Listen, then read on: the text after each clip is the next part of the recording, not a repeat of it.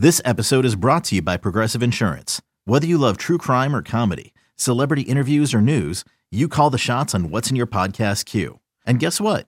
Now you can call them on your auto insurance too with the Name Your Price tool from Progressive. It works just the way it sounds. You tell Progressive how much you want to pay for car insurance, and they'll show you coverage options that fit your budget. Get your quote today at progressive.com to join the over 28 million drivers who trust Progressive. Progressive Casualty Insurance Company and Affiliates. Price and coverage match limited by state law. It's another beautiful day for baseball in Los Angeles. And baseball podcast. Josh Schaefer and Blake Harris Cover everything Dodgers right, right here on Inside the Ravine. How's it going, everyone? And welcome to a brand new episode of Inside the Ravine.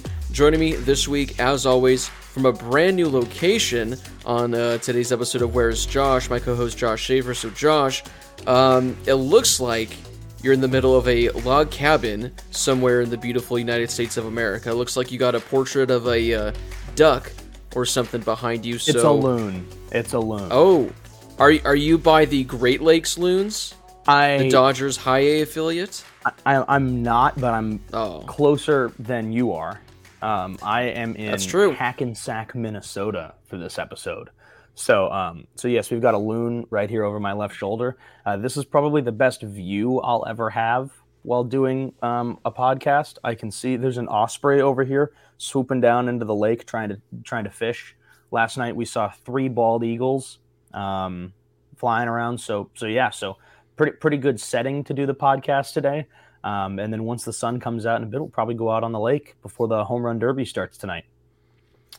I I'm still trying to. What Josh? You said Hackensaw, Hackensack. Hackensack, Yeah, Hackensack, Minnesota. Well, hey, that's the spot. today I today I learned there's a Hackensack somewhere Yes, in this great country, and we got a. It's not a duck; it's a loon. Yes, I should know what a loon is because again, our the Dodgers High A affiliate, the Great Lakes Loons. But there you go, a loon. Yeah, The more you know. I learned about Hackensack and what loons look like. So exactly. We're, lear- we're learning a lot of things, but Josh, it's been a while since we recorded our last episode because you were also, as the traveler you are, in Boston, in Chatham, seen a bunch of future Dodgers, I'm sure, that are eventually going to be top prospects in the system, never get called up, and then eventually will probably get traded. So I'm sure years down the road, Probably. we can talk about all those guys that you got to see firsthand. So our first episode in a couple weeks, there's a lot to talk about. Obviously, the first half just ended. The second half's coming up. It's the All-Star break. But before we talk about everything first half with the Dodgers, make sure to follow us on social media, whatever app you guys use, Twitter, Instagram, TikTok, and YouTube at Inside the Ravine. Josh, are you on Threads yet? Or have I you made your way over to Threads. Threads? I am. I made it like the first day and spent like an hour scrolling, and I don't know if I've been on it since, which is tough. I, I would. Ra- I feel like I, at this point I would rather be on Threads, um, but but I have not opened it back up. I was gonna say, so there's no, we're not on Threads yet. I made a Threads account and I didn't touch it. And I looked the other day and I had like 300 something followers, and I was like, I don't know how or what transpired because of this because I have opened it twice. But hey, uh, if you're on Threads, you won't find us there because we're not over there yet. So stick to Twitter for now. That's easier. And we're also on Spotify, Apple Podcasts, and of course the Audacy app if you guys want to tune in and listen to the show. All right, Josh, we have a lot to cover, and I want to start with kind of recapping the first half because. Again, it's been a couple weeks, and all of a sudden now, the first half is come and gone. Dodgers are, I think, close to 90 games into the season, so a little more than 50% of the way through and we've had a number of Sky is Falling episodes. It seems like there's been more negative discussion than positive discussion through the first half of the season. But as I tweeted yesterday, with the Diamondbacks losing, the Dodgers, by percentage points, actually end the first half in first place. Now they're tied technically in the standings, but because the Diamondbacks have one more loss, I think the Dodgers winning percentage is like two more points in the D-backs. So technically, they are in first place. So, Josh, if I would have told you back in March, uh, Obviously, we know all the talent the Dodgers lost this offseason, but I saw some graphic the other day during a Dodgers game. They've lost the second most amount of days to the IL in all of baseball. Obviously, the names you can go down the list. So, between all of those different things, Josh, if I would have told you the Dodgers would have been in first place at the All Star break, what do you think you would have said?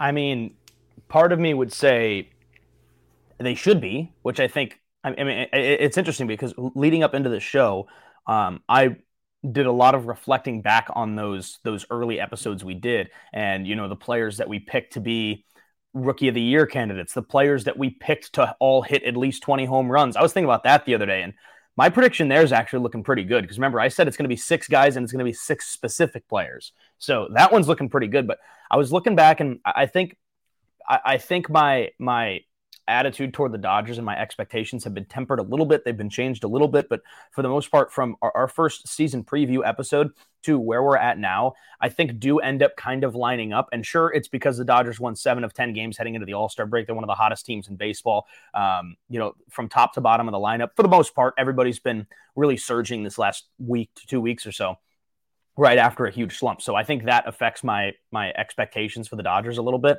But look, I mean, they're in first place as they should be. They have a lineup that's in first place as it should be. Um, but the the the difference between the Dodgers and the Diamondbacks right now is narrow because of all of these injuries, because of how bad you know the pitching has been. So um, I think it's right about where I you know expect them to be at this point. Um, given the first Sky is Falling episode we have, if you would have told me what a month and a half, two months ago, the Dodgers would be in first place um, at the All Star break, but they'd be basically tied. They'd only be up on win percentage. Um, but here's the reasons X, Y, and Z why they're in that you know current situation. I'd say, all right, yeah, that makes a lot of sense.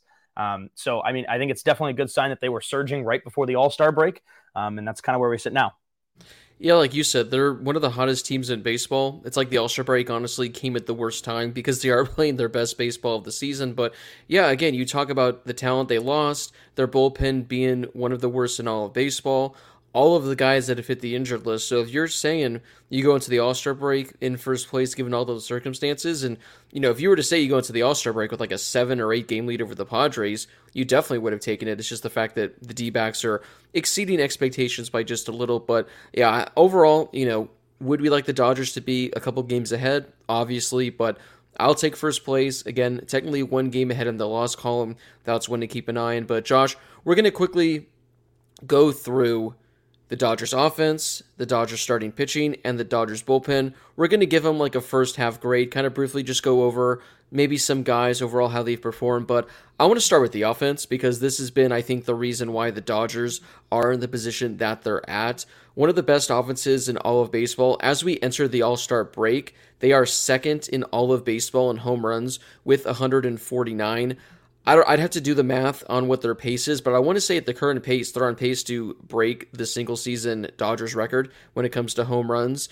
When you look at WRC plus, probably one of the best metrics of determining offensive production, the Dodgers are fourth in all of baseball, and they're the second best in the National League. So for the most part, Josh, this has been the number two offense in the National League behind the Braves, and one of the top three, four offenses in all of baseball, led by a number of guys. And again, we've seen so many times this year where the starting pitching, the bullpen, they've kind of blown games, they've allowed a lot of runs, but because of the offense, their ability to come back, their ability to score five, six, seven runs on a consistent basis, uh, this is the reason the Dodgers find themselves in this position uh, at the All Star break.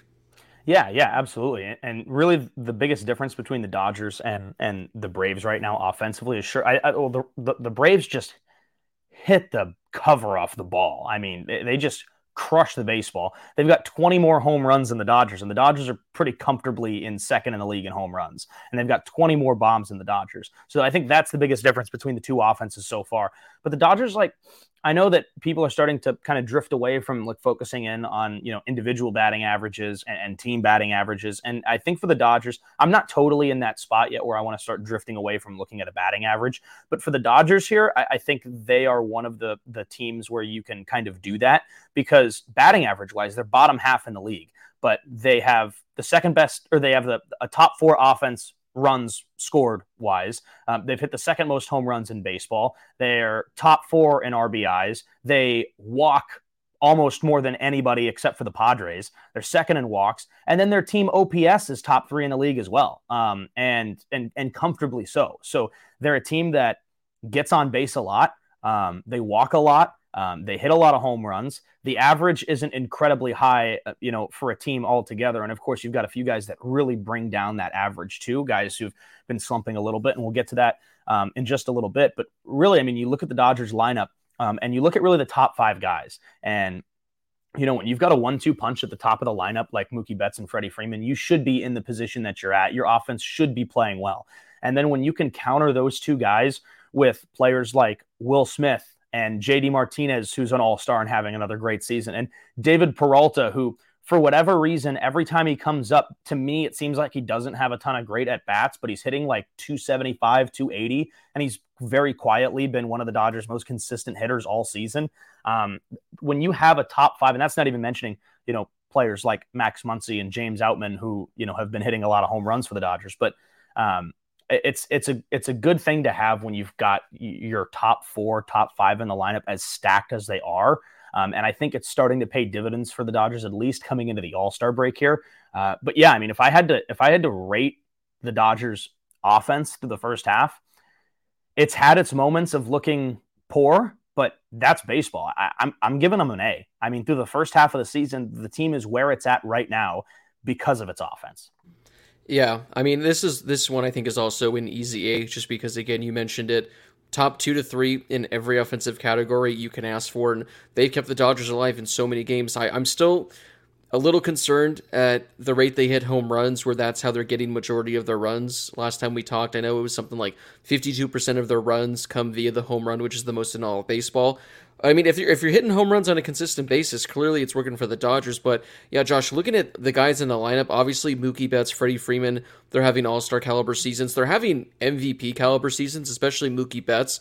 The last couple of weeks, he's really emerged, you know, into the MVP conversation. But Will Smith, maybe the second best catcher in baseball this year, just behind Sean Murphy. He's having the best season of his career. JD Martinez, a guy that we've talked about so many times this year and offseason because this was a guy that we were expecting to be a little better than he was in Boston the last couple of years. He's having one of the best years he's had in recent memory. He's an all star this year. Max Muncy, I know he, I think he's still hitting below 200, but the fact that he has I think 20 home runs, his WRC plus is 118. He missed you know a couple of weeks. He'd probably be near the leaderboard when it comes to home runs. He's been valuable, and then Jason Heyward, he's been a pleasant surprise. He's been a really solid addition. David Peralta, even if you look at David Peralta's numbers right now, Josh, hitting 283, WRC plus of 106, like you'll take those numbers as a whole. But ever since the start of May, he's been one of the top hitters in all of baseball since the start of June, Josh. I don't know if you saw this the other day. He has the second best batting average in all of baseball behind Luis Arraez. So if you take out David Peralta's, you know, really, really bad April, he's been a really, really good addition for the Dodgers as well. And although James Outman, we saw him in, win Rookie of the Month in April, he kind of cooled down as of late. Still has a WRC plus of 102. His OPS is just below 800, hitting 236, so that average could come up a little. But over the last couple weeks, he's kind of fixed some things, kind of turned things around, and he's a, a slightly above league average center fielder. So you'll take that as well. There's a couple of players that we'll get to that are probably not meeting expectations, but when you look at all those names that I mentioned, everyone pretty much for the most part those seven i think names I, I, talked about have all exceeded what we were expecting when we were previewing this team at the start of the year. Yeah you're absolutely right. And i mean we we talked about guys like miguel rojas. That's like if he can if he can bat just if he can hit like 220 230 i'll take it because his glove is going to be the best the dodgers have had at shortstop in years. And he's you know he's carried his weight you know in, in the batting order um, and, and, i think that that's okay. Um, of course you've got guys that have gone through slumps like miguel vargas has gone through a really bad slump austin barnes of course but james outman went from having this incredibly hot start to a season to then not having very many good at bats. But when james outman can get a hit i mean he's a candidate er, when, when james outman hits a home run he's a candidate to hit another one and another one and another one and get really hot like that. And and max muncy's the same way. So um, I think that's what's been so big about the Dodgers offense is because I mean it's baseball like anything can happen on you know a game by game basis. That's just it's it's just the one sport where you could have three completely different games in a three game series, and you're not necessarily going to get that in any other sport. But with the Dodgers, you know for a fact that anybody in the lineup can get into one. Anyone can turn a ball and, and drive it the other way for 400 feet. Like that's just how this team is kind of constructed and what we've seen year after year after year, regardless of who's in the lineup. And, and right now, they have done a really good job of going out and getting these players who um, I'm not saying are, are getting a second chance, but were guys who maybe didn't have an incredible year last year and and were brought out to spring training, were signed to a team friendly deal, and were given an opportunity and have ran with it. Hence, David Peralta, Jason Heyward. um, and then you're bringing in guys on, you know, what looks to be a steal right now with JD Martinez, um, somebody who has been good in the past, is still a relatively big name, but maybe wasn't one of the top guys um, in free agency, at least from a financial perspective. And the Dodgers bring him in too, and he's an all star. So the way that they've constructed the lineup, I think for the most part, has been very consistent. There's ways that I think they can sort things out. Um, but I think timely hitting has been really big. And, and, you've also seen that from the guys who've gotten a few opportunities um, as of late. Like Michael Busch hasn't had um, great offensive performances, but had some very timely hits, a few that won games for the Dodgers. Same thing with Jonny DeLuca. I mean, he had the home run the other night um, on on Fourth of July, um, and a game that probably uh, he should have been the hero from, and the Dodgers choked it away in the ninth inning. But again, like you've had those timely hits from the guys who've been called up to get their opportunities, and pair that with a Dodgers lineup where the top five has been ridiculously good. And, you know, maybe your bottom four in the lineup has had those timely hits or has had these stretches of being really good. And right now, that's combined for one of the best offenses in baseball going into the All Star break. Yeah, I mean, like you said, so there have been guys that you know the production hasn't necessarily been there, but they've had their moments. They they've delivered for the Dodgers. I do want to give a quick shout out to Miguel Rojas, just because again, you look at his numbers as a whole, hasn't been what we were kind of hoping for defensively. He's been fantastic, but over the last month or so, he actually is hitting close to 300. The only issue is he only hits singles. Like he literally is like there needs to be like a singles night for Miguel Rojas because he has no home runs on the year, no triples, only 11 doubles. So it's like he's being productive. Like he's been great the last month. It's just all of his other numbers aren't great because he's only really getting singles for the most part. But Josh, the crazy thing is, I know the Dodgers, a lot of people gave them a lot of flack for their offseason, didn't make a whole lot of moves. But between JD Martinez, David Peralta, and Jason Heyward, that's a combined I think $17 million for three players that have been fantastic for the Dodgers. So uh, that's probably those three guys for $17 million. I mean, again, we, we say JD Martinez is the biggest bargain in baseball, and then you look at David Peralta, who's making half of that. He's the biggest bargain in baseball. Then you look at Jason Heyward, who has his best numbers essentially since his rookie season, and the Dodgers are paying him like I think seven hundred thousand dollars, eight hundred thousand dollars. So three insane bargains. They've been great for the Dodgers. Again, a couple guys hopefully will turn things around, but yeah, like like we've talked about, every everything uh, probably better than we could have asked for for these guys one through nine in the starting lineup. Yeah, and, and look, I mean it's. I mean, we're going to look really foolish, and I think a lot of people are if the Dodgers don't make an aggressive, a, a, an aggressive push for Shohei. Um, let's just say in the offseason at this point.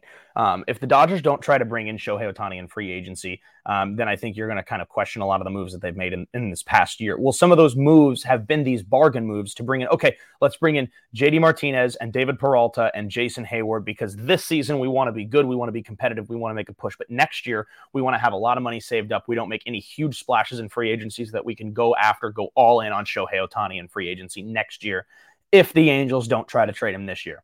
Um, so we make these bargain moves and hope they pay out pay out for us. And right now they have um, in in in a huge way. Um, and all three of those guys have been a huge part of the Dodgers offense so far this season because again, I mean, you know, David Peralta is not killing the ball, um, but he's getting on base. JD Martinez is killing the ball.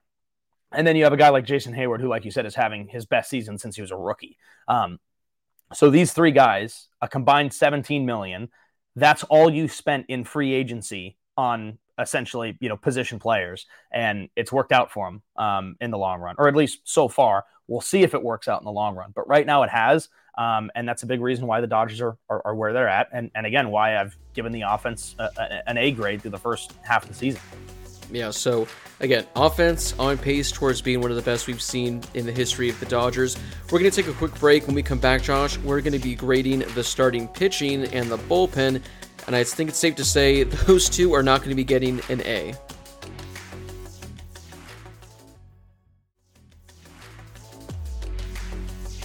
All right, we are back. Josh, let's start with the starting rotation just because, you know, they haven't been worse than the bullpen, but the starting rotation hasn't been great for the Dodgers. Now, in their defense, I think they've had like 12 guys or so make a start for them at some point this year. They haven't had the reliable starting five, but entering the All Star break, they are 19th in starters ERA, 4.55. When it comes to expected FIP, the Dodgers are again right near the middle. I think they're currently 13th. Uh, when it comes to strikeouts per nine innings, the Dodgers are all the way down to 20th, not striking out a whole lot of guys. So, kind of middle of the pack, maybe slightly below league average. But again, outside of Clayton Kershaw, Josh, this starting rotation has gotten really nothing out of anyone. Julio, I know he had to start, you know, a couple days ago. That was his best outing of the year. He was bad. He missed a couple of months. Obviously, the Noah Syndergaard experiment hasn't worked out. Tony Gonsolin, he missed a month. His numbers really took a hit once he came back. Dustin May out for the season. Uh, you know, rookies like Bobby Miller, Emmett Sheehan, they were great when they came up. They've kind of regressed a little. Michael Grove, that experiment hasn't gone really as planned. So like I said, outside of Clayton Kershaw being another all star caliber kind of guy, the starting rotation has just been depleted with injuries. They've sucked. But yet, like I said, with all those numbers, they're right in the middle of the pack. But I, I do think Clayton Kershaw being Clayton Kershaw kind of skew those numbers just a tad. So, Josh, what grade would you give the uh, starting rotation through the first half? So here's the thing i'm going to give it a c plus and the reason why is because we've seen those flashes of you know impressive starts. Um, like you said, it goes without saying that Clayton Kershaw has been vintage Kershaw this season. He's been remarkable. 10 wins already, a 1055 ERA. He's an all star. Um, his strikeout to walk ratio is good. His whip is good. His opposing batting average against is good. I mean, across the board, Clayton Kershaw has been the Dodgers' best pitcher this season. He's been one of the best pitchers in baseball. I'd say easily across both leagues. He's been a top four, top five pitcher in baseball this season, season you know, as a starter. Um, the problem is that with everybody else, like we expected Julio to be so good. We expected Julio to be in the Cy Young conversation again. And I think you and I have both come out and said, like, love Sandy Alcantara. I thought Julio should have won it last year. But this year he's just been bad and it's and it hasn't even been close to where our expectations were. Um, Dustin May has missed a lot of time. He's now out again. Uh, Tony Gonsolin has really been hit or miss for me because there have been some times when he's looked pretty good, and then there have been some times where y- you know he gives up a couple of runs, and for the most part, like I, I feel like so many Tony Gonsolin starts have been go out there and just get us a couple of quality innings, and the quality innings result in you know him getting beat up a little bit, but then surviving long enough for the offense to get going. So it's like he hasn't been lights out. He's just been okay enough. But then we have the unbelievable start from Emmett Sheehan. We have the awesome starts from Bobby Miller as well. And, and those have started to catch up with him a little bit. But for the most part, the lineup or the, the, the, the starting rotation as a whole just has not been good enough. Syndergaard has been hurt, and when he's pitched, he's been really bad. Um, you know, you've had, like I said, Julio's been bad. Michael Grove had the best outing of his career the other night and he still got hit for four runs. Um, and it was in a blowout game that it was like, okay, we can let him stay in a little bit and see what happens. And still, then the Dodgers see him give up four runs.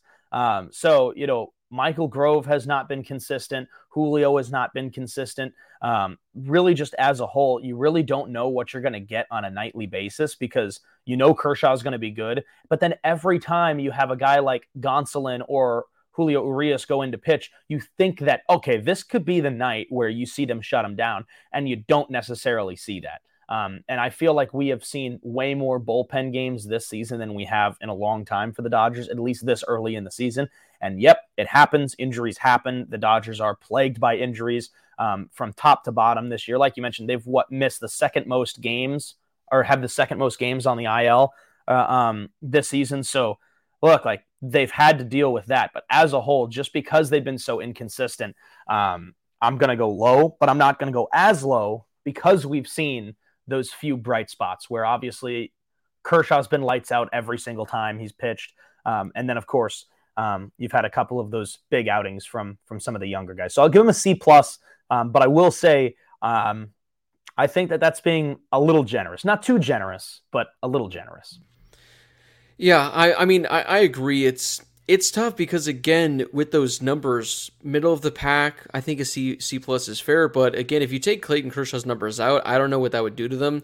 But they would probably tank them really bad because again, everyone has, for the most part, when the, you look at their season as, as a whole, been very bad. So, uh, Josh, I'm probably going to go C minus just because I think a D plus is a little too harsh. But let's just take Kershaw out of the equation. Who's been the the best starter for the Dodgers? Like, I guess Dustin May. You know, prior to him getting hurt, his numbers were pretty solid. He has the second highest WAR among the pitching staff, and the dude hasn't pitched in nearly two months. But outside of Dustin May, like, has it been Tony Gonsolin who has a 3.86 ERA? Like, that's that's been your next best guy. So that just goes to show kind of what the state is. And again, Bobby Miller, Emmett Sheehan, these were guys that were expected to contribute at some point later in 2023. They've been just thrown into the fire, even with Gavin Stone as well he's a name I kind of forgot to include. He struggled, you know, because he hasn't necessarily had the time to develop. So the Dodgers are relying heavily on those three rookies, and hopefully they'll get some guys back. They could send those guys back to the minors, give them some more reps down there. Uh, Josh, one final thing I want to touch up on before we move to the bullpen, and that is Michael Grove. We were joking about this yesterday, and that's that Michael Grove needs to have some sort of new nickname about Mr. Four Earned Runs, because it doesn't matter how many innings this guy pitches. He's going to allow four earned runs. If you go back to June 3rd, Josh, June 3rd, Michael Grove has appeared in seven games. Six of those games, he's gone more than two innings. So he came out of the bullpen for two innings in one game, actually looked great against the Astros. We're going to throw that one out of the equation because it was only two innings. Against the Yankees on June 3rd, Josh, five innings, four earned runs. June 9th, at the Phillies, four innings, four earned runs. June 15th, against the White Sox, five innings, four earned runs. I think I think we're noticing a bit of a trend here, Josh, but just you wait. June 28th at Colorado, Four. Four five innings, four earned runs. Uh, okay. And this past weekend, Josh, he came out of the bullpen against the Angels and actually went six innings, his longest outing of the season. Four? Four earned runs. Yeah. So at this rate, maybe push him to go eight or nine because if you're getting eight or nine innings out of him, we'll take four runs. But Michael Grove, you're getting four runs out of him. He'll look great. He'll have an inning or two where he looks fantastic, but you're getting four runs out of him. So yeah, if you go six or seven innings, that's fine. But for Michael Grove, he's going a lot less. So Josh, yeah, the starting rotation hasn't been great. Let's go to something that's been even less great, and that is the Dodgers bullpen. Now, luckily, over the last couple of weeks, they have been able to turn things around quite a bit. Their numbers aren't necessarily where they were a couple weeks ago when they had the second worst bullpen ERA in all of baseball, the worst bullpen ERA since the Dodgers moved to Los Angeles. There was a point, Josh, where a couple weeks ago they had the worst bullpen ERA since Jackie Robinson's rookie season. That's yeah. how bad the bullpen was. So right now they are 23rd when it comes to bullpen ERA, 4.43. Uh, when you look at strikeouts per nine, they are at 12th. Uh, let's see. When you look at walks per nine, the Dodgers are all the way at 22nd, which actually is a good thing because the lower you are, actually, the better you've been. So not walking a whole lot of guys, striking out, kind of, you know, whatever. But for the most part, still not great. I mean, this was the Dodgers' strength. I think when we started the season, we were talking about like what do we think is the Dodgers' biggest strength, and I think we both actually said their bullpen because on paper their bullpen looked like it would be fantastic.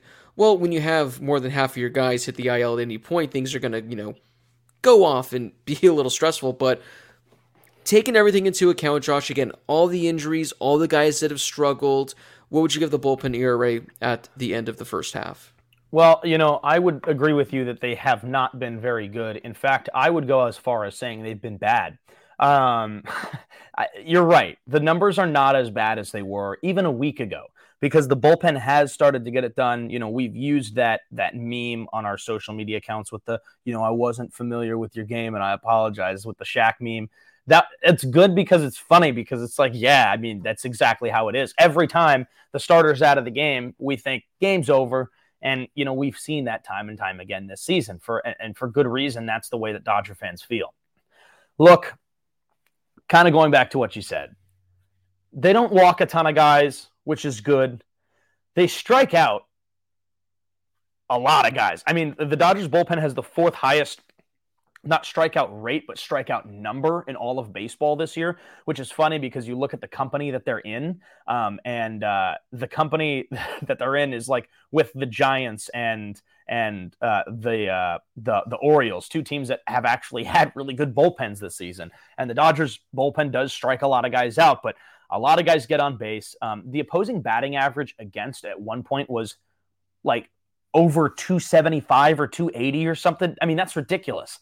Um, and and you're right, it has gotten better, and the, there have been a lot of guys missing a lot of time on the IL. Um, but the problem for me is that going into this season on paper, the Dodgers bullpen was going to be incredibly similar to last year when it was lights out, if not better with some of the guys that you have added in. And right now, the expectations were so high at the start of the season, and now the expectation is so incredibly low. I've got to give it a D.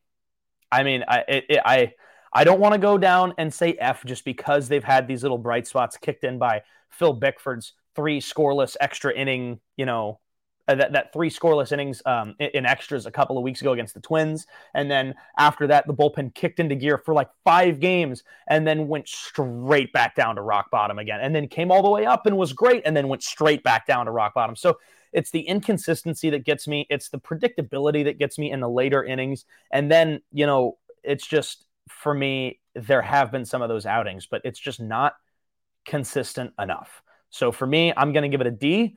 Um, I, I, think that there is room for improvement. And I think that if the Dodgers starting rotation gets a little bit healthier, then maybe you see more guys push to the bullpen and maybe that works out for the Dodgers in the future. Again, we've said like maybe there's an opportunity like that Bobby Miller ends up in the bullpen later this season or Emmett Sheehan comes back and, you know, is, is in the, is in the bullpen. Maybe we have guys, um, that have been in the rotation to some extent, or or if Michael Grove sticks around, you put him in the bullpen, different things like that, where um, you can push guys back. I know that before he got hurt, we said maybe one last chance for Noah Syndergaard is to put him in a bullpen role and see what you can get out of him in this small window rather than asking him to start games for you. Maybe that helps improve the bullpen. Maybe that helps improve Noah Syndergaard a little bit. But right now, the bullpen has been bad, hasn't been nearly consistent enough. And for me, that's been the the the, the black mark on the Dodgers season so far. Because if you had a bullpen that was not in the bottom right now we'll say bottom what seven or eight. You said they're twenty third, right? Yeah, I think twenty second or twenty third. So yeah, twenty third after this last series third. against the Angels, right? So so you know.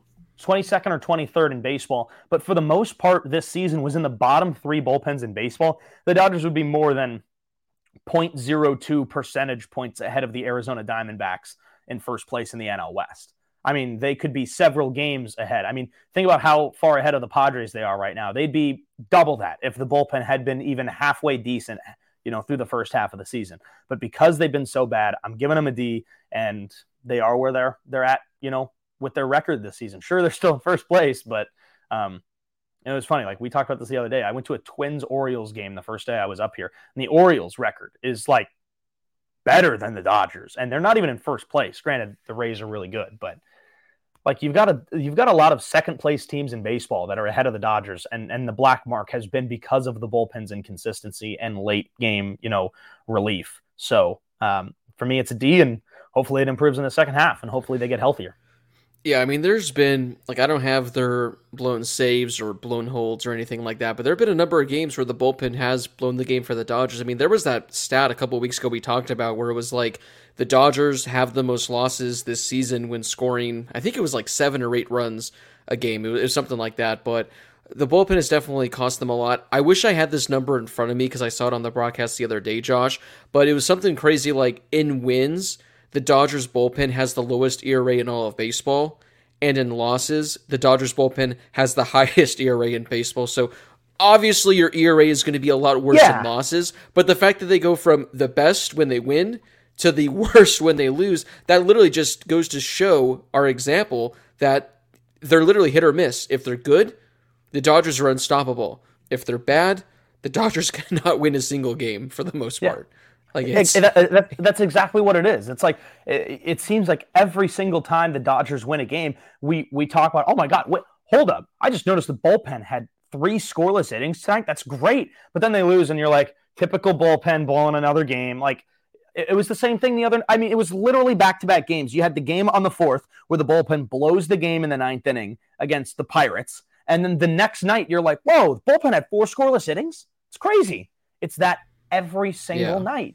It's hit Yeah. or miss or miss or hit. Literally, I guess pitching you'd rather have the miss. But look, it's it's every single night. So the fact that the bullpen's ERA in wins is the best in baseball and the worst in losses, you'd think, yeah, that makes a lot of sense. But for the Dodgers, that's really how it's been this year. Yeah, and the reason it's been also so bad this year, Josh, would you like to take a guess as to how many different players have come out of the bullpen for the Dodgers in 2023? Again, this is coming out of the bullpen at any point. So that includes guys like Michael Grove. oh, So that includes games with like an opener. Yeah. I'm going to say over 25.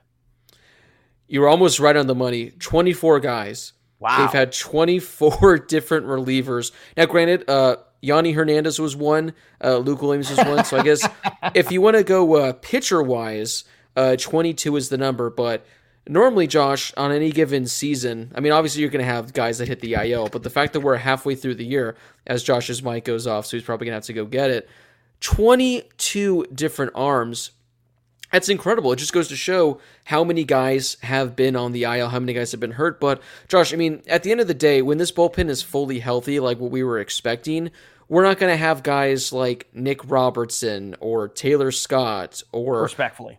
Or you know Brian Hudson or Wander Suero or you know Justin Bruihl, Phil Bickford maybe like these guys aren't probably going to be in your bullpen. Phil Bickford maybe might be your like last guy in the pen, like your absolute low leverage reliever. But he's it's at the point where the Dodgers bullpen, Phil Bickford's like the number three guy, the number four guy. So hopefully some guys can get healthy. I mean, Evan Phillips has been great. The numbers actually support Brusdar Graterol. Caleb Ferguson has actually, you know, really turned things around lately. Uh, Josh, I'm looking right now when it comes to just war. Would you like to take a guess as to who the fourth most valuable reliever has been for the Dodgers? Evan Phillips is one, Graterol's two, Ferguson is three, so not those guys. But would you like to take a guess as to who the fourth most valuable reliever has been so far this year? Shelby Miller. Unfortunately, no, Josh. Uh, according to this, you you've provided the exact same value to the team that Shelby Miller has, with a 0.0 WAR. I'll take it. So we're not just as valuable, Josh. Josh, we've actually though for the Dodgers, we've provided more value than Jake Reed, Wander Suero, Andre Jackson, and Dylan Covey. We've provided Jake more value Reed than those is a guys. Dodgers legend, though. Jake Reed just absolutely wears it for the Dodgers. He's like a guy that you're like, hey, someone's they're definitely going to throw at us. We're going to throw you up, and you're going to get hit. That's Jake Reed. I think he has like four stints with the Dodgers over the last two years. Yeah. And he'll probably have a fifth soon at some No, I'm point. sure but he uh, will. I'll give you a hint though. It's a guy that was recently added to the team about a month ago. Added to the team a month ago. God, uh, uh, added to is it Robertson? No, it, it's a guy that you've only seen a handful of times, but it just goes to show how bad the bullpen's been. He's provided the fourth most value, and that is Ryan Brasier. Wow. Ryan Oh, Brasier, yes. who Dodge there, there might be Dodgers fans out there who still they might hear that name and go, "Who's Ryan Brasier?" Because he only has nine innings under his belt. But in his nine innings of work, Josh, he's the fourth most valuable reliever, more than Victor Gonzalez, uh, Alex Vesia, Phil Bickford, Justin Bruihl, all these guys that have come up for the Dodgers. Ryan Brasier in nine innings of work, the fourth best reliever on the Dodgers this year. I don't think that's supposed to be a compliment, but for his sake, it is. So Ryan Brasier, you're the fourth most valuable reliever. I think I gave it a grade. I can't remember, Josh, but in case I didn't, I think I also agree with you in a D plus. I'll give the bullpen a D plus. But if you take their work over the last three weeks, maybe like a B because they've been really good as of like they had like a 20 consecutive scoreless inning streak. I want to say recently after that Angels series. So things are turning around. Things are looking good. They'll be getting guys back. So re- recapping, Josh, I'm going to try my best to remember. I think for the offense, I gave an A. I, I want to say you gave an A minus. I think No, A. for the I'll give him an A. So for the starting rotation, I think I gave a C minus, you gave a C plus. Yep. And then for the bullpen, we both agree D plus. I said D.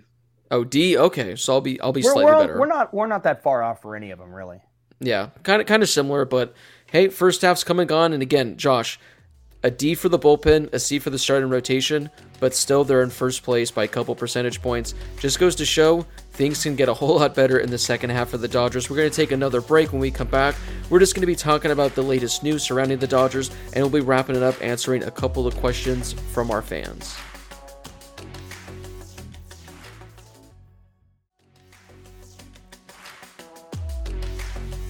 All right, Josh, a couple of news pieces to get to because, again, it's been a couple of weeks since we recorded our last episode. We're going to start off with one that absolutely sucks. This one is just, it sucks. I'll, I'll just leave it at that. We didn't even get to record an episode talking about Daniel Hudson coming back because I think you were in Boston when he returned when the Dodgers were in Kansas City. So the Dodgers got Daniel Hudson back. He missed more than a year with an ACL injury, was fantastic for the Dodgers in 2022. This was a much needed high leverage arm that the Dodgers were going to be getting back. I believe he appeared in three outings, three scoreless outings, had a lot of strikeouts, looked great. His last outing was fantastic, loaded the bases with no outs, ended up coming out of it untouched, got a strikeout to end it. And the next day, Josh, it comes out, he tore his MCL in his other leg, not his ACL leg, and he hasn't officially been ruled out for the season. But anytime the Dodgers say a guy is hopeful to return at some point in the year, things aren't looking good. So he finally comes back, is back for one week, and just like that, the Dodgers going to be without potentially could have been their second best reliever for maybe the rest of the season.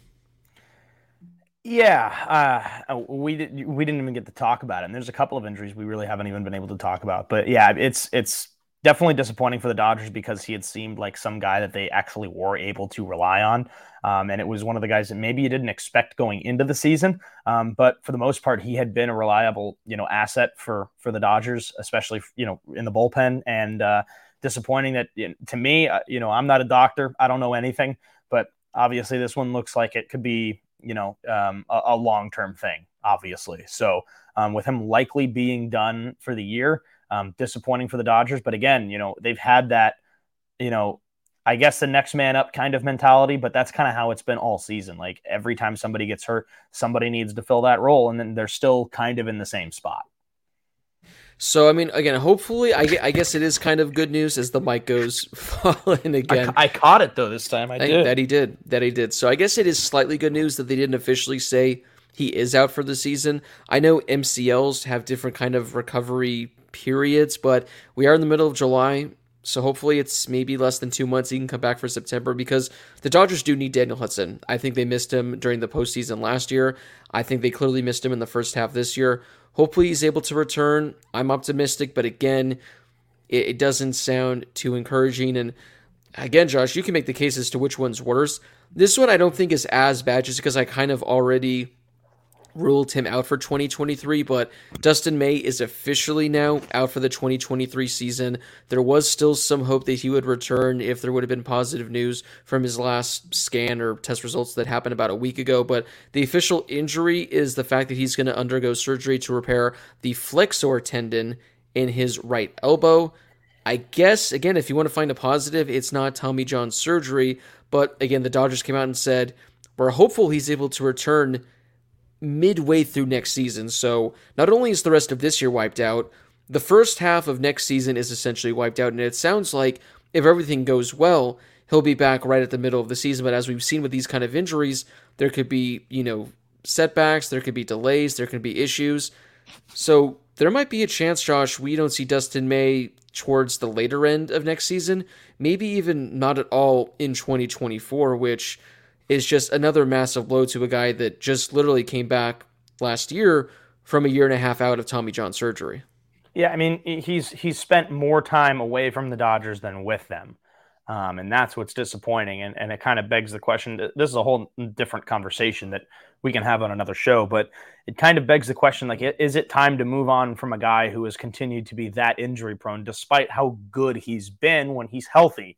Um, because we've seen it in the past where, you know, he's out, comes back immediately, has an impact. Um, his, stuff is nasty. I mean, he when he's healthy, I mean, he's got he's he's he looks untouchable.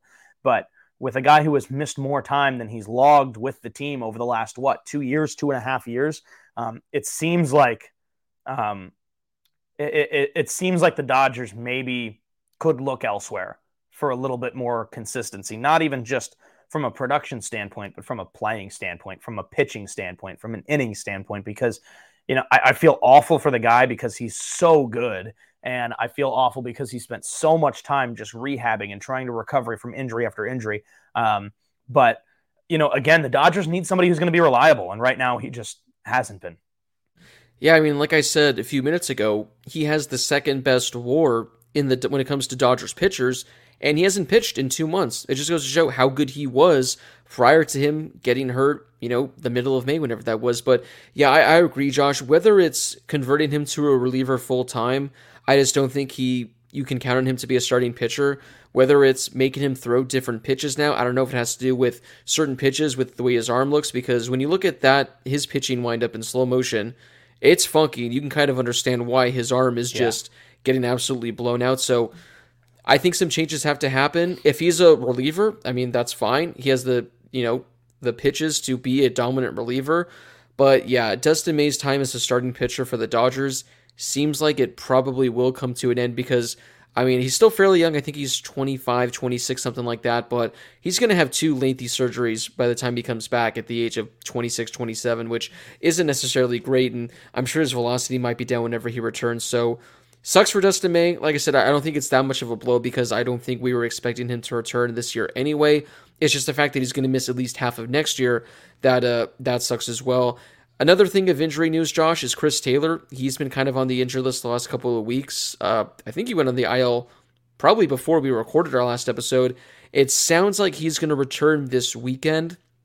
So that's at least some bit of good news. So hopefully he's able to return because he's been great this year against left-handed pitching. Provides the Dodgers some more versatility when it comes to shortstop because Miguel Rojas has had you know been getting a lot of the reps there along with Mookie Betts.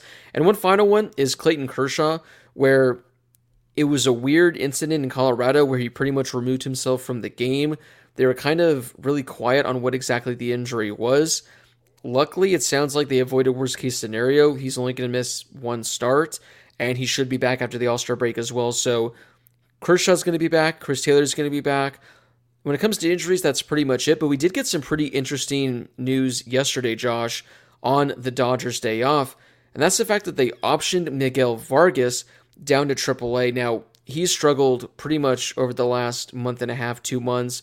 Hasn't been a good 2023 season for him, but the the Dodgers were expecting a lot out of him. We were expecting a lot. He was a guy that I said could potentially win Rookie of the Year. Over the, I mean, he's hitting 195 on the season, Josh. Again, I know we don't like to talk about batting average being everything, but you can't hit below 200. At least Max Muncy saves you by hitting 20 home runs. Miguel Vargas hasn't been doing that. And he's hitting 079 over his last 23 games. So Miguel Vargas goes down. They're going to give him some reps in AAA. What do you think of the move, Josh? Do you think it's the right call to send him down to AAA, or do you think the Dodgers maybe should have just wrote it out, hope that he figures things out at the big league level? you know what? Look, when they announced the move, um, they didn't announce a corresponding move. So maybe you send him down, and look, I mean, it also sounds like, like you mentioned, Chris Taylor is going to be back soon. Maybe that's a corresponding move because you can shift some guys around.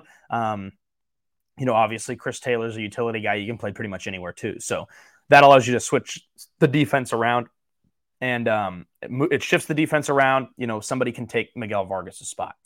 Um, I, he just hasn't been there. Um, it, it, he hasn't been consistent. Um, you know, he's figured out ways to get on base, but really the last month and a half, um, he's been the Dodgers' worst hitter who's consistently in the lineup. So I'm I'm okay with them sending him down. Maybe Chris Taylor is that corresponding move because he's been playing um, in in Rancho.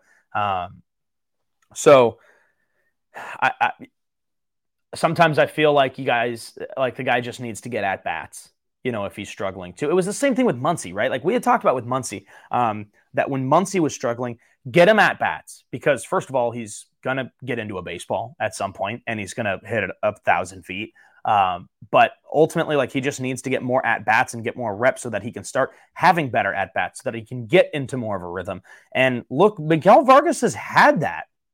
He already had that and and right now it just wasn't working. So send him down, let him figure out the swing a little bit more, get into a little bit more of a rhythm, and then come back up for the Dodgers, um, and then see what you can get in a couple of weeks. So so I'm okay with it. I don't think he's going to stay down there for a long time. Um, but yeah, and you know we'll see what that corresponding move is because of course we've seen Michael Busch already this year. Um, Chris Taylor obviously is looking like he's going to come back. So you know that corresponding move will you know be announced but it wasn't right away, and I think that that's fine going into the All Star break. Yeah, I I didn't think the Dodgers would have the balls to actually do it, just because usually when it comes to guys like this, they don't do it. They just let them write it out. It'd be one thing if he's been struggling. You know, James Outman struggled early in the year, but it's the fact that he's been, like you said, the worst hitter. I mean, Austin Barnes has been bad, but Barnes plays once a week. Like, he's not really killing you by going over 3 once a week. Miguel Vargas is in the lineup five, six days a week, and he's been providing literally nothing for the last month of the season, and again, for the season as a whole. And his numbers, when you look at his percentiles, Josh, 13th percentile when it comes to average exit velocity, 12th percentile when it comes to hard hit percentage. His expected batting average is 6th percentile. His expected slugging percentage is 13th percentile. He's walking at a great rate. He's not striking out. Defensively, he hasn't been ideal as well.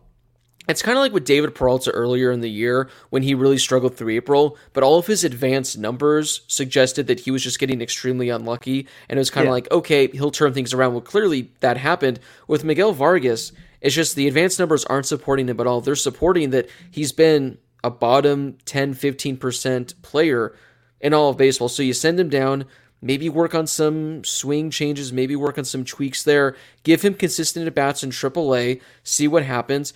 And when it comes to what the corresponding move is going to be, obviously Chris Taylor is going to come back, but I think they can send Jonny DeLuca down in favor of Chris Taylor and then bring up Michael Busch. Now, obviously, Michael Busch didn't put up, you know, fantastic numbers when he was with the Dodgers, had a few timely hits here and there, but for the most part, his numbers were kind of underwhelming. But granted, I think he had maybe 40 plate appearances.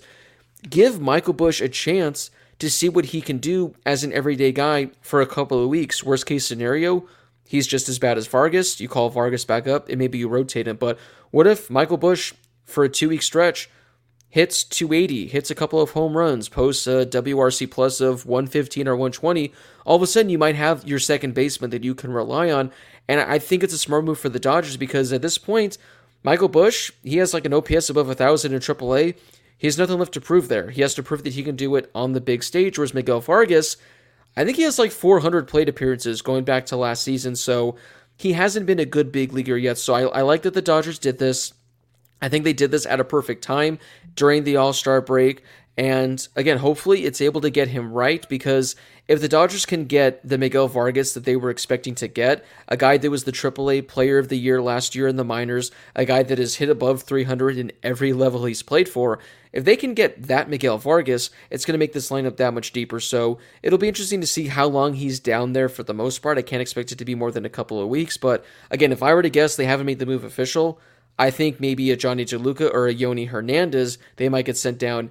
Bring up Michael Busch. Michael Busch should be up anyway right now. I don't know why they have Yonny Hernandez up, why he's been up these last couple of weeks, because he's provided nothing. Like you have no upside with him at all. So bring up Michael Busch. This will remain a Michael Busch Stan account. But yes. yeah, I, I, I think it was the right call. Again, you can't get any worse than what he was getting. He was at no 79. That's 79 points higher than what we're hitting, Josh. Yeah. So, it, not there good. Go. So, hopefully it works out for the Dodgers. Hopefully, turn things around. But I think outside of that, that's the latest news. I think we've gone through everything for the most part. Um, Josh, we're going to do a quick Q&A. We have a couple of questions. We'll quickly go through those, and we're going to wrap up the show doing a quick home run derby bracket for tonight's home run derby. So our first question actually is in regards to Miguel Vargas, Josh. This comes from This is Kyle. Do you think Miguel Vargas still gets optioned if we're hovering, hovering around third place in the division? So if the Dodgers were a little worse in the standings, do you think they still option him? Yes. Yep, I think so.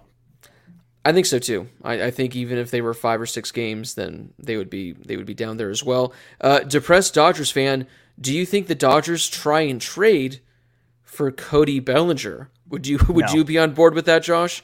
Would you? Nope, I don't think I don't think that happens. Um, uh, what I, I mean, I, I don't want to sound like a hater, but no, I wouldn't be on board for that. no, I wouldn't be. Um, like I just I just feel like there's no need to. Yeah, I I'm like, if it happens, it happens. Cody Bellinger's actually been really good this year, but the Dodgers don't really need another outfielder at this point unless there's like an injury. Maybe if like Peralta or Jason Heyward get hurt, maybe they think about it. But I think as of right now, they're uh, they're pretty good. Uh, or if they, knows. If, or if they had the plans, and you know we've kind of floated this idea out there too. If they had you know motive to just move Mookie Betts to the infield full time, then maybe they would go for something like that. But I you know I just don't see them making a move like that. Like I, it, just I, I don't see it happening. And just because he was just here, I understand what his resume looks like, and I understand how good he's been this season. But the reason I'm not on board is just because I don't see the need for them to do that. Now, if they did commit to a moving Mookie to the infield full time, then sure. But that just seems still like a like a quick decision to just midseason decide Mookie Betts is a full time infielder, and now we're going to trade for an outfielder. That right. just doesn't seem like a like a sustainable option.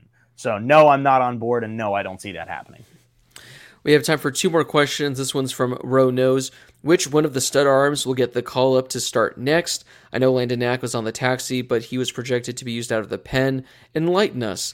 Uh, yeah, Josh. Every rookie is starting for the Dodgers this year. Landon Knack, another one. He was placed on the taxi squad a couple days ago. Sounded like he might be called up. So I guess Landon Knack is probably next in line. But the way things are going, Josh, it might be another rookie at this rate. Yeah, I believe he was in LA as well. Um, yeah. So had kind of seen, you know, some things of him around town. So um, I, I, think, you know, I, I, know that, you know, the intention might be to ultimately use him out of the pen, but even if it's using him as an opener too, um, yeah. I, I, don't think that would be, you know, super outlandish. So um, for me, I think it's, I think Landon Knack gets that next opportunity for the Dodgers. Um, and I would, uh, I think I'd like to see that. Our final question, Josh, comes from Eric Makiso. Hopefully, I said that right. The Dodgers have a very challenging start to the second half of the season. They played the likes of the Mets, Orioles, and Rangers all on the road. Then they played the Blue Jays and Reds at home. Mike, my God, that's a brutal schedule. Where do you predict the Dodgers are going to be in the standings after that stretch? Um, I'm going to say they're going to be in first place. Um, that's just going with my gut. They're hot. I know that they got hot kind of at a weird time because I mean, you look at the Dodgers, they get hot going into the All Star break, um, and then there's obviously time off. The the D backs were kind of the opposite, but again, you know they get that time off. Look, I mean, the Mets have been terrible, but still the Dodgers having to go to New York and, and, and play road yeah. games. I mean, they're starting with nine straight road games after the All Star break.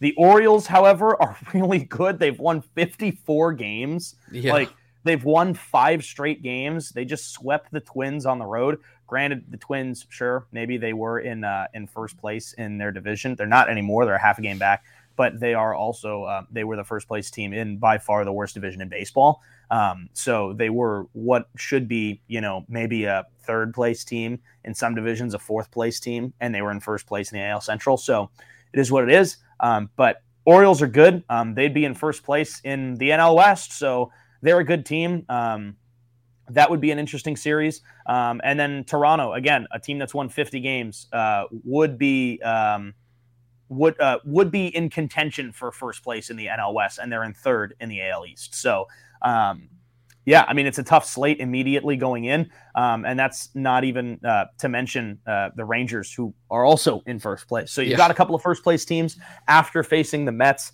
but going to Citi Field is always interesting. So you know, I'll take I'll take the Dodgers to to win. What is that? So that's is that nine straight games on the road, and then twelve when you're back home against the Blue Jays. I'll say the Dodgers go above 500. I'll go seven and five in that stretch, maybe six and six. But look, you know, like like you mentioned, it's a tough stretch of games yeah. um, to come out after the All Star break. So I think even if that's the case, you'll take it. Um, I don't know who. Uh, who the D backs are playing right now. I don't want to totally scoreboard watch just yet. Um, yeah. I have been doing that a little bit as well. But look, the D backs come right back in with just as tough of a stretch. They face three consecutive division leaders, or no, two two division leaders and the Blue Jays, who could be a division leader.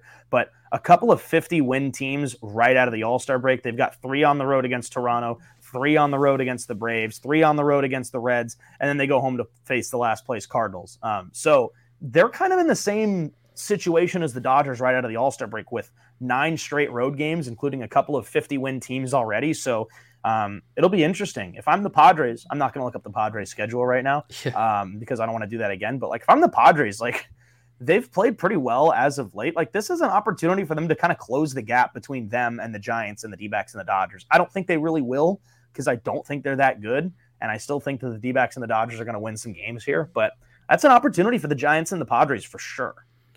I mean, the July schedule for the Dodgers is tough, and I even just fast forwarded to August just a little. They do open up August against the A's, that's nice. But then you got a road series at San Diego and at Arizona. So the Dodgers' next month stretch that's going to be extremely difficult. I still think they're going to come out of it in first place just because the D backs do have a couple of tough opponents, like you mentioned. So uh, it's going to be a fun uh, second, second, uh, second half kicking things off. All right, Josh. Before we wrap things up, we're going to quickly make our own home run derby bracket. I loaded yes. them up on my screen right here. That way, I can fill them out for you. That way, I know who to put for the certain matchups. That way, we don't confuse ourselves. Because although it's only eight guys, things can get confusing things i mean with me at the helm things are always confusing but josh i'm going to list off the matchups. We'll each go with who we're going to pick. I'll jot them down and then we'll get to the championship round. All right josh the first one the 1 versus 8 seed luis robert jr versus adley Rutschman. who do you got? Well i don't know if you saw adley's home run yesterday against the twins. Dude hit one into the top deck in right field. Unreal. Um, but for me, I'm still uh, I'm still going Luis Robert. I mean, he's got what he leads baseball in home runs right now, so um, I think he's the easy choice for me. Sorry, Adley's not even like top 30 in home runs right now. I think he's got the pop. It could be interesting, but I but I am going to take uh, I am going to take Luis Robert. He doesn't lead baseball in home runs, but he's got 26, so he's tied for third. Yeah. So yeah, he's the one seat. Obviously, Adley Rutschman the eight seed. But I'm going to go with Adley. I'm going to go with the upset. I think he's got that dog oh. in him. I'll go with Adley. Up next, we got the four seed Adolis Garcia versus the number five seed Randy Arozarena. Um, this is one I'm going to go with Adolis Garcia because um, I kind of want to see that second round matchup between him and um, Luis Robert. Um, sorry, Randy. Um, Randy's fun, but I'm going to go with Garcia. I'm going to go with Randy Arozarena just because, again, I think he's the guy that has that dog in him. I think he's going to show up. I think he's going to put on a show. So I'm going to go with him there. This one, Josh, is, I think, in my opinion, the best one of the first round because that's what we got. Number three, Mookie Betts versus the number six seed, Vlad Jr. I like this one because I really like Vlad Jr. too. Um, good young power hitter, but Mookie has been on some next level tear this last right. you know two week stretch going in. Um, the Dodgers have a really poor track record with guys participating in the home run derby, and they're like the worst. They're horrible. Yeah, they're I mean, horrible. It's not, it's not even that they're necessarily bad in the home run derby. It's that immediately afterwards they go on like a slump. So I'm a little bit worried, but again, it's Mookie. So I'm gonna go with yeah. Mookie in this one against against Vlad Jr. Um, and set up a, a very interesting uh, second round matchup for for Mookie. When you look at like all the betting numbers, like Vlad Jr., I think I saw something is getting like 90, 95% of the money, which means Mookie's going to advance because of that. I'm going to take Mookie. Yeah, Josh, I said that one's probably the best. Actually, this one is definitely the best. You got you got Pete Alonso, a guy that takes this competition more seriously than anyone. This is his Christmas against the hometown hero in Julio Rodriguez. Uh, Josh, I I don't know. Like I don't know. I know. We got to make a I, pick. I've got nothing against Pete Alonso, but I feel like, I I mean, I I'm going to be rooting for Mookie Betts, right? But I feel like I'm going to be rooting even harder for Julio just because I think that it would be so fun. And this is going to be a great first round matchup. But oh my, I, I, I'm going to go with Pete Alonso. I don't want to. But again, like, sure, you've got the hometown guy and he's going to be pumped up and it's going to be great. Like, he's with, he's, he's in his own ballpark and all that. It's going to be great. But you're going up against a guy who's straight up, you know, lifting before he goes out. I mean, I, in full uniform. Like, Do you remember a couple years ago when there was like that kid shacking balls in center field that straight up like tore his ACL and had to get like lifted off the field while Pete Alonso was hitting, and they just cut to him and he's just like bopping to the music, he's like vibing as this kid's out there not able to even stand, and it didn't phase Pete Alonso. So again, he's in a different element. Uh, Josh, I, did you even I did you say who you're picking? I, I, ho- I, I hope I'm wrong. I hope I'm wrong, but I'm taking Pete Alonso. it's tough to go against him, but I think Julio's going to have that crowd backing him up. I think he's going to ride the wave. So I'm going to go with Julio. All right, Josh, we'll wrap things up. You got in your semis, you got Luis Robert against Garcia, the 1 4. Who do you got advancing to the championship? I'm going to take Garcia in the upset here. Um, Okay. For the sole reason why why is because I I I, I want to see it. um, that's that's kind of the direction I'm going with it. Um, I mean, slugging percentage and and home runs. Uh, um, Luis Roberts got him beat, but I mean, 23 home runs, a 517 slugging for Garcia. I mean, it's not that different from from Robert, and I think that I'm just going to go with him because I want to see the upset. All right, I'm to go with, because I got Adley Rutschman versus Randy Arozarena. I'm to go with Randy Arozarena advancing to the championship. All right, Josh, you got Mookie Betts versus Pete Alonso. Who goes to the title? it's really tough. I feel like I, I feel like I have to go with Pete Alonso because because he's just like this is this is his Christmas, man. Like I, I'm gonna go with Pete. I I let me just say. I, not only do I think Mookie could win this round if these two matched up, but I, I really do think Mookie Betts could win the whole thing. I, I sincerely believe that um, because he's just got this sneaky pop. But I'm gonna go with Pete Alonso. Um, I think that is the safe pick, but but again, I'm not trying to go against Mookie Betts for any reason because I, I really do think he could win the whole thing. But I'm but I'm gonna go with I'm gonna go with Pete Alonso. All right, and I'm going to go with Julio Rodriguez over Mookie Betts to go to my championship. So, Oh Josh, my gosh! I got Randy Arozarena versus Julio, the five versus seven. You got Adolis Garcia versus Pete Alonso, the two versus the four. Who do you got coming out on top? Uh, I'm gonna go with Pete Alonso. I mean, again, like I just, it's every year. It's like I, I, last year. I, I remember you and I were probably texting, but we were like texting, like, oh my gosh, like, like Shohei just hit like a bomb. Or this was uh, 2021 when when Shohei was warming up or in the first round. It was like, oh my god, like he's just killing him. But then I just had this feeling like I just don't think it's going to happen. I think it's going to be I think it's going to be Pete Alonso. And you know, he's won he's won 2 of the last 3.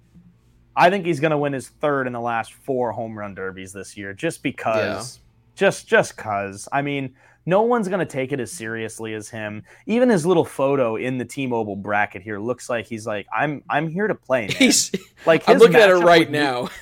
his He's matchup with. Mookie, like Mookie's smiling, like, "Hey, I'm ready to hang out. Like, we're gonna have a good time." And Pete Alonso is like, "I don't care who you are. I'm going to crush you en route to my third home run derby title." Like, so I, I'm gonna go. I'm gonna go with with Pete Alonso. You also have to remember, Josh, Pete Alonso did lose last year. So he's did. probably still pissed off of losing last year. He's probably gonna have to squat some more, do some more of those uh, calf raises, whatever he was doing. Yeah, I got Julio, Randy Arozarena. I got Julio winning as the hometown kid. I think there is something in regards to momentum, and he's gonna have it playing in front of his home crowd. So I got Julio winning it all. Josh, I, I get that they do these seedings based on home run totals but they they need to redo it. They, they need to redo it because these matchups are awful. But that does wrap up this week's edition of Inside the Ravine. Joining me again, Josh Schaefer. Thanks for chiming in from uh, where again in Minnesota, Josh? Uh, Hackensack, Minnesota, also known as, Hackensack, Minnesota. um, as the loon says, our special hideaway for special friends. So there you go, the special hideaways for special friends. Again, make sure to follow us on social media, whatever app you guys use. Just find us there at Inside the Ravine. We're on Spotify, Apple, and the Audacy app. But for Josh Schaefer, this has been Blake Harris. Thank you guys so much for listening. We do appreciate it. Enjoy your All Star break, and we will see you in the second half. So enjoy the rest of your week wherever you may be.